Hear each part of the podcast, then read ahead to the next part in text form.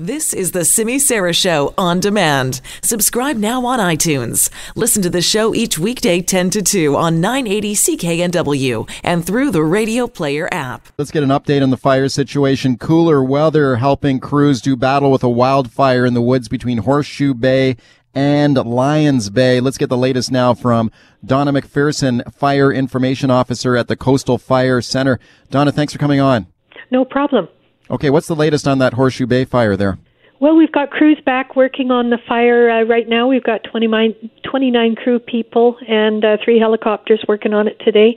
We had three crew people uh, stay on the fire overnight, and there's no growth overnight. And the fire is very quiet this morning.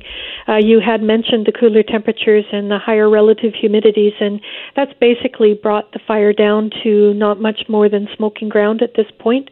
Um, and we're also anticipating that we might be getting a little bit of precipitation in that area in the next few days. Well, that would be very welcome. Any idea how this fire started? We're uh, we've got the fire under investigation at this point, so I really can't tell you a definitive uh, reason. Uh, we have uh, the fire burning in a very uh, steep area. It's very cliffy, and uh, that's one of the things that's causing difficulty for our crews as they're working in the fire. Um, as you can understand, they uh, have to dig down to mineral soil to uh, to get the fire out, and that dislodges rocks. And of course, obviously, if they cut down trees, the same thing. So that causes wow. a lot of rolling debris for the crews. Okay, a big shout out to those firefighters. I mean, they do they do awesome work, and this is very difficult and demanding, and, and sometimes dangerous work as well. As, as you mentioned, Donna, like w- how do they fight a fire like that if if you've got like elevations like that on a cliffside or a mountainside or something? It's incredibly slow, methodical work. They're working up uh, the the sides of the fire right now. We can't put people above the fire until we're pretty sure that it's not going to move uphill. So they work up the side. They're digging down, as I mentioned, to mineral soil. So they want to get down to the sand and gravel. Everything that's there that's burnable is taken out, and then they wet down any uh, hot spots that they find. Um, most of what's burnt so far has been the undergrowth. Uh, we didn't have any trees burning as such. It's just the stuff that's underneath, but it's a phenomenally steep area with a very, very thick canopy of very big trees. So it's uh, it's just going to be slow. Okay, any homes threatened in that area? No, no structures were at risk from this fire at all. Uh, yesterday, any movement on the fire was uphill, uh, away from the highway, and the closest structures are downhill and across the highway, so they weren't under threat.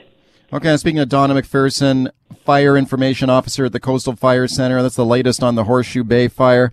Uh, some good news there as firefighters work to get, get control of that particular fire. Donna, what's the situation like in the rest of the province right now? Well, right now, uh, weirdly enough, the coast is the hottest and driest spot uh, in the province. A lot of the province did preci- uh, pick up precipitation. Uh, we're just waiting for the rain to hit the rain gauges so that we can see those numbers go down. Right now, we've got uh, high uh, with pockets of extreme fire danger rating, and it's a good, really good time to remind people about uh, if they're out in the forest to be careful. We're we were looking at the possibility of uh, putting a campfire ban in place uh, this week, but we're going to hold off until next week after the long weekend because of the rain that's in the forecast. But we are reminding anybody that uh, is having a campfire that to us a campfire is small. It's a half a meter by a half a meter, so that's not much bigger than a small cooler. And they have to put it out when they leave. Um, we're not talking about pallet fires or bonfires or party fires. We're just talking about a very small, efficient campfire used for people that are camping. Yeah, like a party fire like that, like a bush party, like people burning pallets or something. That's that's illegal, right? You can't. Right. You're not allowed to, yeah. Exactly right. At this point, we would call that a Category Two fire because it's much bigger than wow. a campfire, and that's illegal. Right. Are there any parts of the province where there's a campfire ban in place? Uh, to be honest with you, I'm not certain. I haven't reached out yeah. to my colleagues around the province uh, today. Okay, yeah, you're just responsible for the coast, right? That's right. Yeah, okay, so there's no campfire ban in place right now in the coastal region? Well, there could be local government that has uh, campfire prohibitions in place that are different from ours. So if they're going to a municipal park, it's a really good idea to check with uh, local government first. Okay, and what's the weather forecast looking like right now? Right now, uh, we're enjoying a cooler and slightly damper condition, and uh, our forecaster is saying that we should be getting uh, scattered showers uh, throughout Monday to maybe Friday, and by the end of Friday, he figures that the rain uh, would have hit most areas on the coast.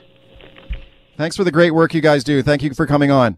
Thank you. I appreciate it. Donna McPherson, Fire Information Officer, Coastal Fire Center. You